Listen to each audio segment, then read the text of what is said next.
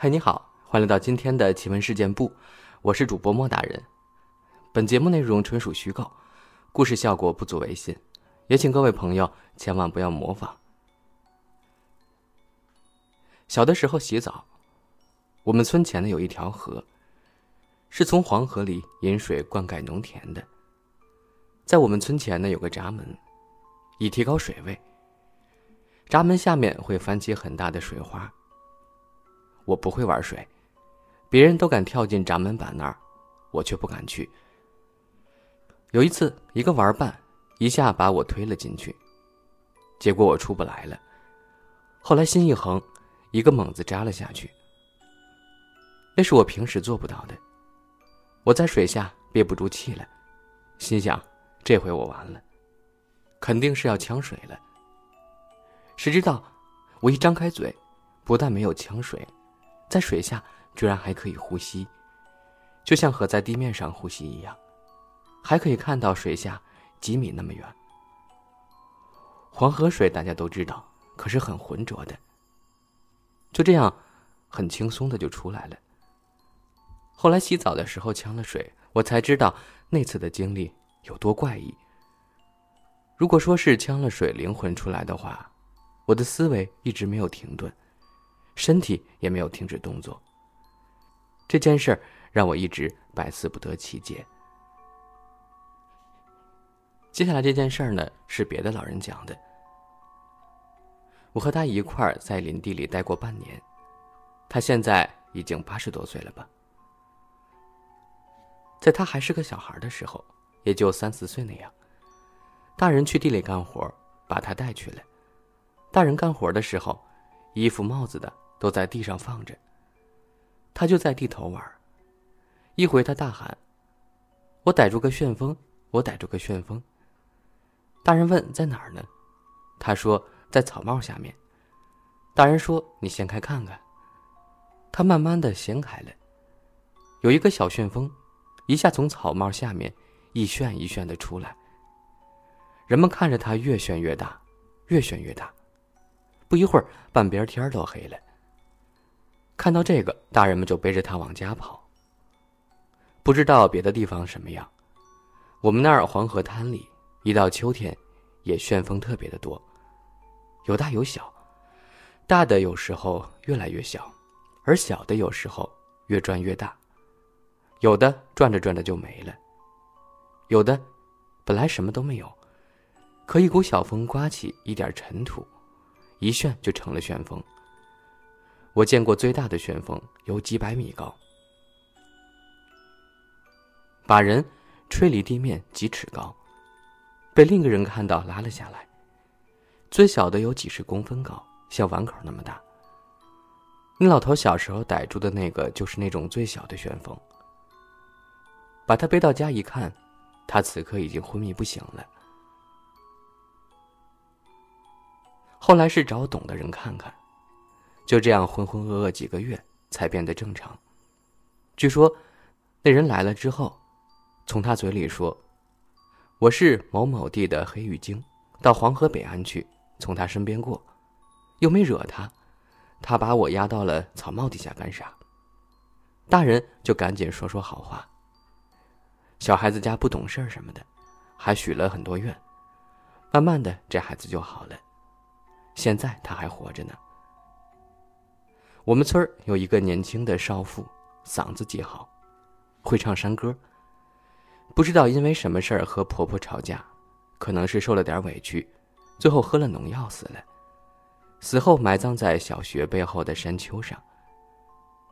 每每月圆之夜，小学的老师经常会在半夜听到山上传来歌声，断断续续，若有若无。有人说，那声音听起来很凄凉。仿佛在哭诉一般。后来这事儿渐渐传开了，有几个胆儿大的年轻老师不信鬼神，说是下次还听见那歌声的话，一定要上山去查个究竟。某年的七月月圆之夜，那山上又再次传来了歌声。但当时正在过鬼节，那几个多事的老师就真的一起上了山。在距离那少妇墓地不远的地方，他们看到有一白衣女子，正站在墓地上，在月光下显得格外吓人。第二天，这几个老师都请了假，说是受了风寒，其实就是被吓病的。这事儿是他们当中的一个人告诉我的。我毕业后在一家外资公司上班，他也在这家公司里工作，那时还可以停薪留职。他说老师当时工资太低，就离开了学校。他告诉我这事儿时，还告诫我说，做人不要太好奇，这世界上啊，很多事儿都太出乎人们的意料了。我记得我小时候在清明节的时候，晚上八点多，我在我房间的窗户上看到了一个穿白色衣服的长发女人，很恐怖。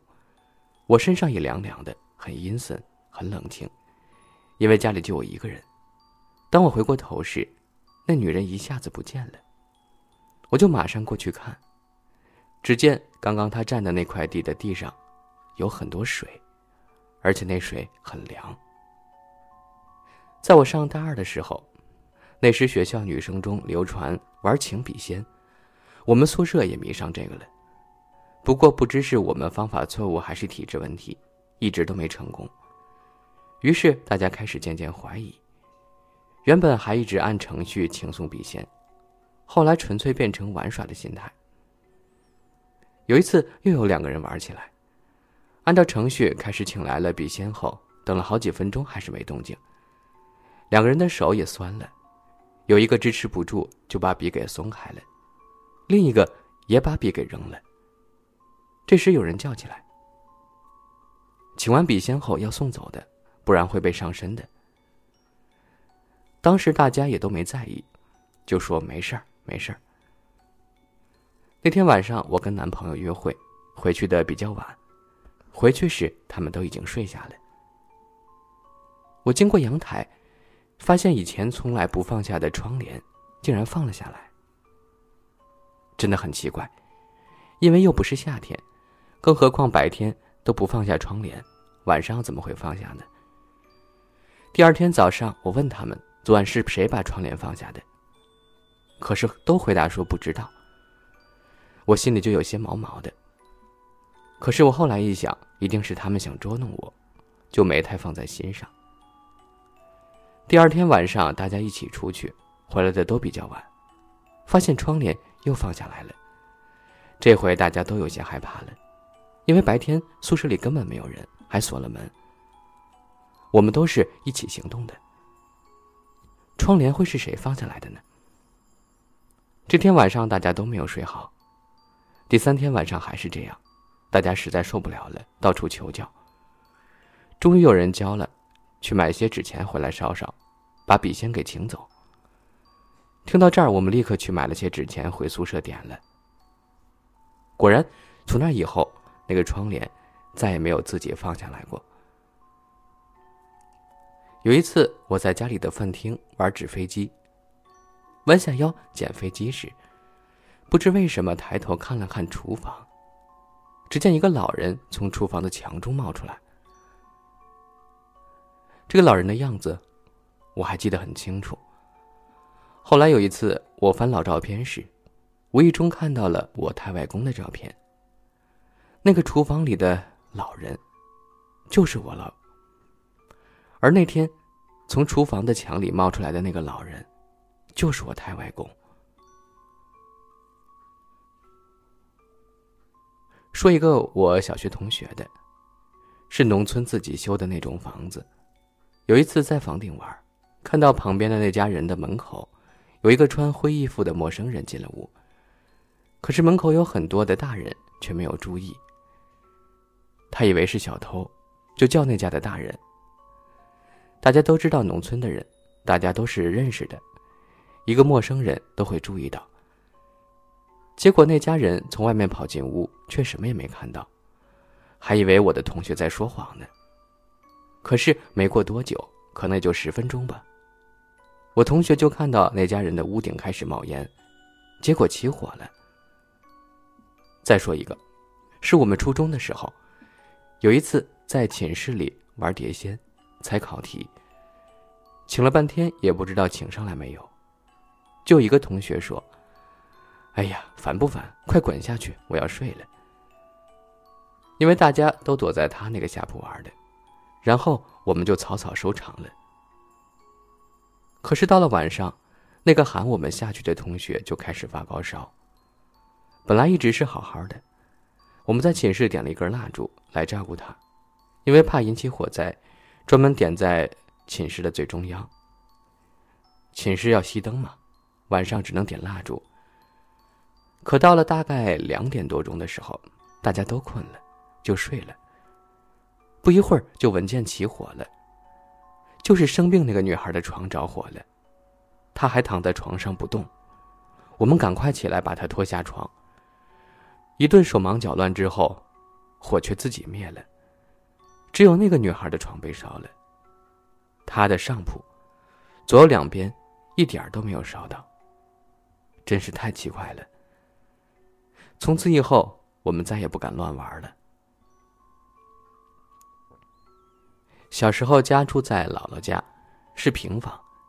有一次晚上放学回家，以为平房所相隔的距离很近，每次放学都是黑天。那次回家只是觉得路上特安静，静的有点让人难以呼吸，只能听到自己的脚步声和心跳声。我姥姥家与胡同的拐弯处有一根电线杆，我最怕那儿了，总觉得那后面有人在看我。而这次那种感觉更深。到姥姥家门口，拿出钥匙，因为着急，钥匙还掉在了地上。就在捡起钥匙打算重新开门时，隐约觉得后背凉凉的。开了门，挤进门去。好奇心的作用吧，我就从门缝里往外看了一眼。结果看到对面人家房上的烟筒。竟然站着一个人。白衣裳，披头发，看不到脸。月光的作用下，看得如此清晰。回家的晚上，我都不敢自己睡了。我这个人比较奇怪，喜欢在晚上十点开始写作业。有一天周五的时候，我正在写作业呢，突然觉得后面有一个人在看着我的书。我一转身，发现一双绣花鞋的影子一闪就过去了。我就赶紧跑到我妈那屋去了。还有，我这人挺敏感的，我把家分为两半向阳的那半呢，我就不害怕；可一到了不向阳的那一半，我就开始害怕，总觉得有东西跟着我。有一次，我在向阴的那边睡觉，一闭上眼就会看到一个女人站在我的床边。房间摆设和现实生活中一模一样。睁开眼睛却看不到那个女人了。后来实在太害怕了，就换了个屋。这屋刚好在向阳的那边，靠着阳台。到这儿我就不害怕了。好多年来，妈妈一直跟我讲，她说她小时候，姥姥有一天突然把他们兄弟姐妹叫到跟前，宣布她要活不长了。她说她夜里两点出门。看到门口的井盖上蹲着的黑猫在对他笑。我现在也很奇怪，他大半夜的出门干什么？那三年后，我姥姥果然生病去世了。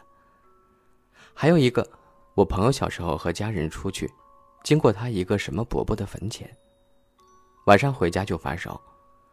他家里后来请来了神婆，就在一碗水里立了双筷子，捣过去世的人的名字。说：“如果是你的话，你就抱住筷子不放。轮到捣鼓他那个伯伯的名字时，那个筷子果然就立住了。然后他家就做了些法事，烧了些纸钱，他的病就好了。还有一个更神奇的，他有个叔叔，有一次晚上喝酒喝多了，因为在农村住，晚上回家的时候看到山上下来好多鬼火。他叔叔仗着酒劲儿。”就追了过去，鬼火在他前面跑，他叔叔就在后面追，终于追上了，一脚就给踩灭了。拿起来一看，发现是一根女人的辫子，已经烧了一半了。好了，以上呢就是今天奇闻事件部分享的全部内容了。